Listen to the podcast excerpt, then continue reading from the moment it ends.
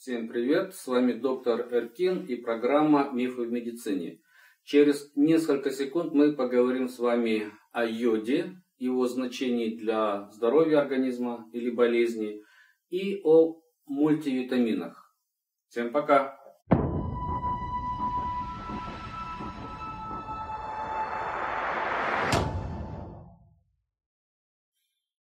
Всем привет, с вами доктор Эркин в программе «Мифы в медицине». И сегодня в гостях студии у нас Мишуня, который обычно находится за кадром, помогая организовывать процессы. Но сегодня мы решили поговорить вместе о йоде. Итак, йод. Нужен он или не нужен, как пищевая добавка?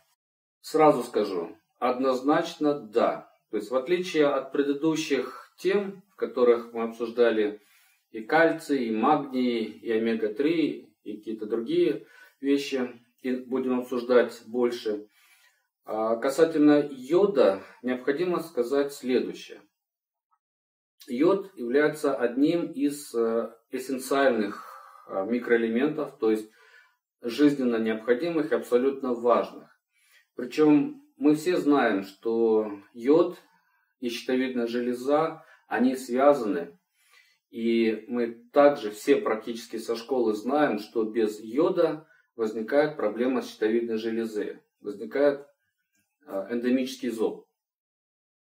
Итак, щитовидная железа, что она у нас делает? Кроме того, что вырабатывает гормоны щитовидной железы.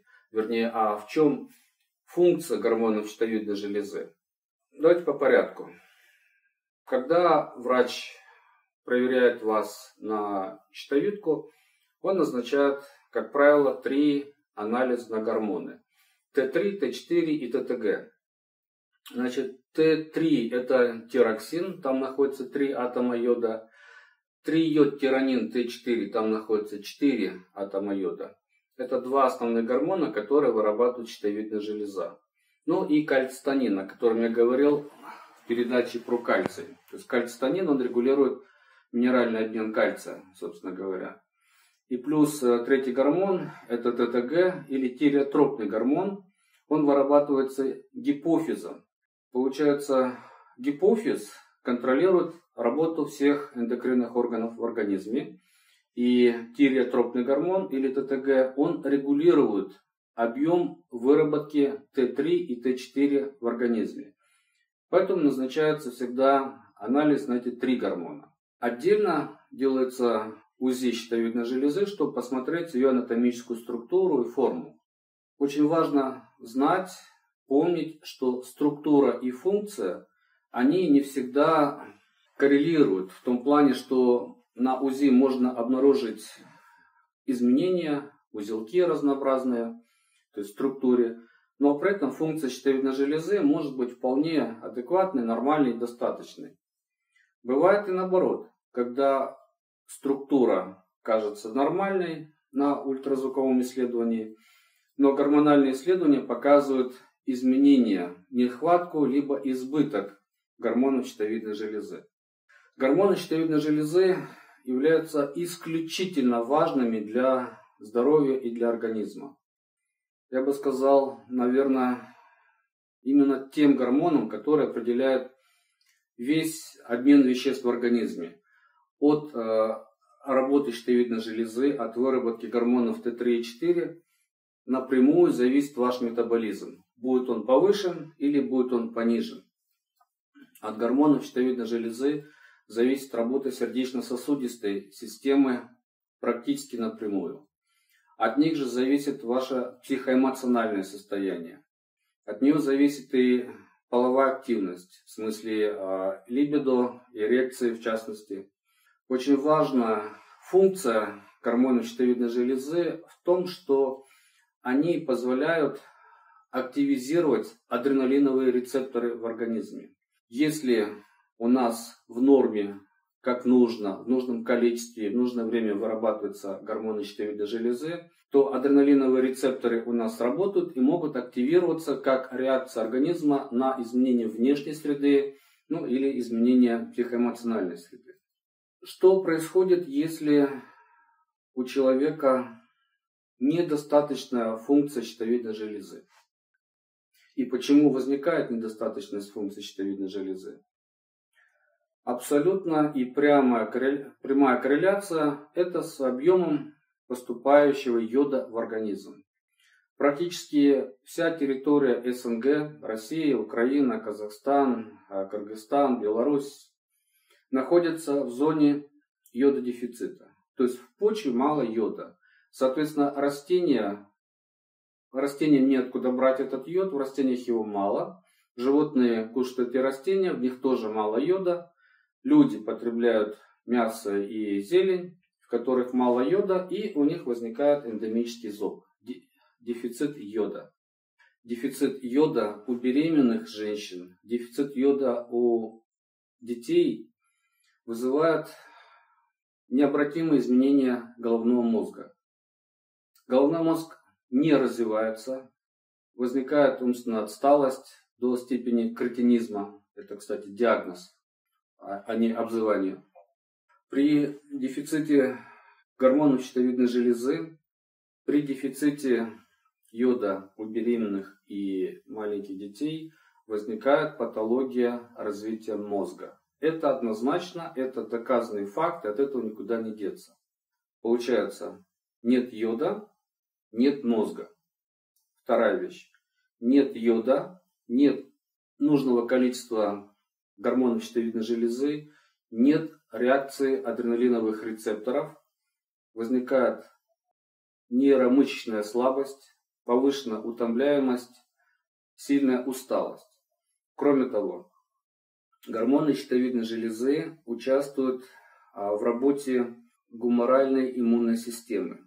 То есть означает это, что дефицит йода может приводить к недостаточной реакции гуморальной системы иммунитета. Мы в прошлый раз говорили с вами о иммуноглобулинах. Кроме того, Йод крайне важен для женщин касательно женских гормонов, всех трех эстрогенов. То есть без йода возникает проблема с выработкой и утилизацией эстрогенов, то есть то, что определяет и лактацию, и определяет регулярность и качество месячных. При дефиците йода некоторые исследователи пишут, что могут развиваться мастопатии, эндометриоз, фиброма матки и так далее. И сегодня даже существуют методы терапии а, мастопатии, эндометриоза и фибромы а, повышенными дозами йода. А, кроме того, йод известен тем, что он используется для лечения людей, которые подвергались радиоактивному облучению или имеют этот риск, и для профилактики, потому что нормальный йод, он замещает или не дает попадать в щитовидную железу радиоактивному йоду. Йод используется при отравлении ртутью и свинцом. Высокие дозы йода а, в настоящее время проходят экспериментальную апробацию при терапии полиэмилита, при терапии вирусной инфекции. То есть значение йода для организма переоценить невозможно. Поэтому, находясь на территории СНГ, йод считается и является абсолютной необходимым элементом для того, чтобы развивался мозг, для того, чтобы работали гормоны, для того, чтобы иммунная система функционировала так, как она должна работать. Вопрос в том, как принимать йод и сколько его принимать. Конечно, есть дозировки, которые рекомендуются к употреблению. Все лекарственные препараты йода состоят из э, одной из двух солей. Это йодид калия или йодид натрия. Без разницы, какой из них. Вопрос дозировки слишком мало будет поступать йода, возникает очень высокий риск развития эндемического зоба со всеми его последствиями. Избыток йода тоже нехорошо. Причем, смотрите, если йода мало, то мало вырабатывается Т3 и Т4. Как только мы увеличиваем дозировку йода, лучше работает а, щитовидная железа по выработке гормонов Т3 и Т4. Но если мы дадим совсем большую дозу, скажем, в 2-3 раза превосходящую потребность организма, то мы можем наоборот э, убить щитовидную железу, и она снова перестанет вырабатывать гормон Т3, Т4 в нужной дозировке. Получается крайне важно знать, сколько нужно йода вашему организму, а это зависит от возраста, это зависит от пола. Что может быть при избытке поступления йода? При избытке йода в организме возникает состояние, которое называется йодизм. Крайне редкое состояние, потому что получить э, высокую дозу йода можно, конечно, но для этого нужно быть немножко фанатом с точки зрения потребления слишком высоких доз диодита калия либо йодита натрия, а, либо слишком частое употребление йода для нанесения йодной сетки. Некоторые люди даже капают э, спиртовую настойку йода для употребления внутрь, что крайне не рекомендуется.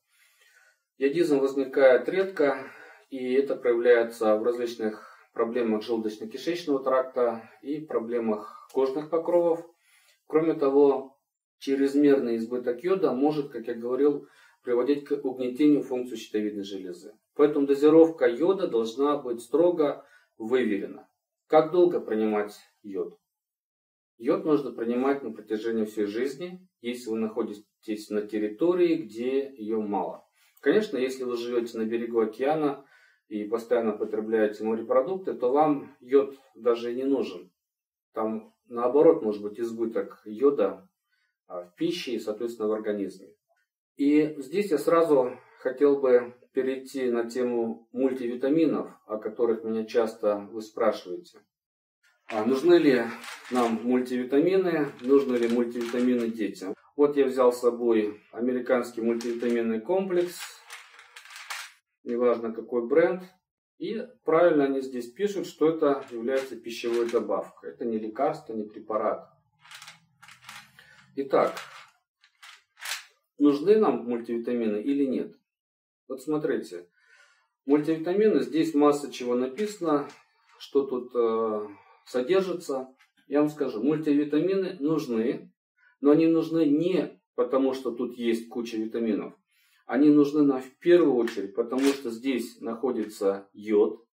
Это самое главное. Второе, потому что здесь находится цинк.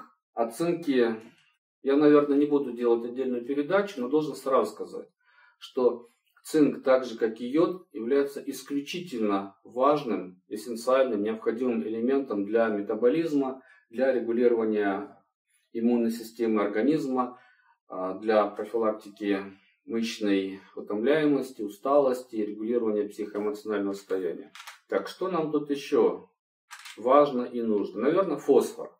Все, из всей вот этой массы элементов, которые содержат мультивитаминные комплексы, нам нужны йод, цинк, фосфор, а и, и селен. Селен тоже является эссенциально необходимым, то есть жизненно необходимым микроэлементом. И селен участвует в огромном количестве процессов. И вот, к сожалению, именно йод, селен, цинк и фосфор могут э, не поступать нам в достаточном количестве с пищей, потому что содержание этих микроэлементов сильно зависит от территории, где вы проживаете, соответственно, от почвы, от э, того образа питания, который у вас есть. По большому счету, если у вас разнообразное питание, включающее, ну, скажем, и бобовые, и зерновые, и овощи, и фрукты, то можно предположить, что поступает достаточное количество и фосфора, и цинка, и селена, и молибдена. Но, скорее всего, будет дефицит йода. Поэтому вердикт. Йод нужен, он полезен, но нужно знать его дозировку. Второе. Мультивитамины нужны, но мультивитамины нужны не за счет самих витаминов, а за счет микроэлементов. Йод, цинк, селен, молибден. Будут вопросы, обязательно пишите. А также вы можете указать темы, которые вам интересны. Подписывайтесь, оставайтесь с нами, будьте здоровы, не болейте. Всем пока!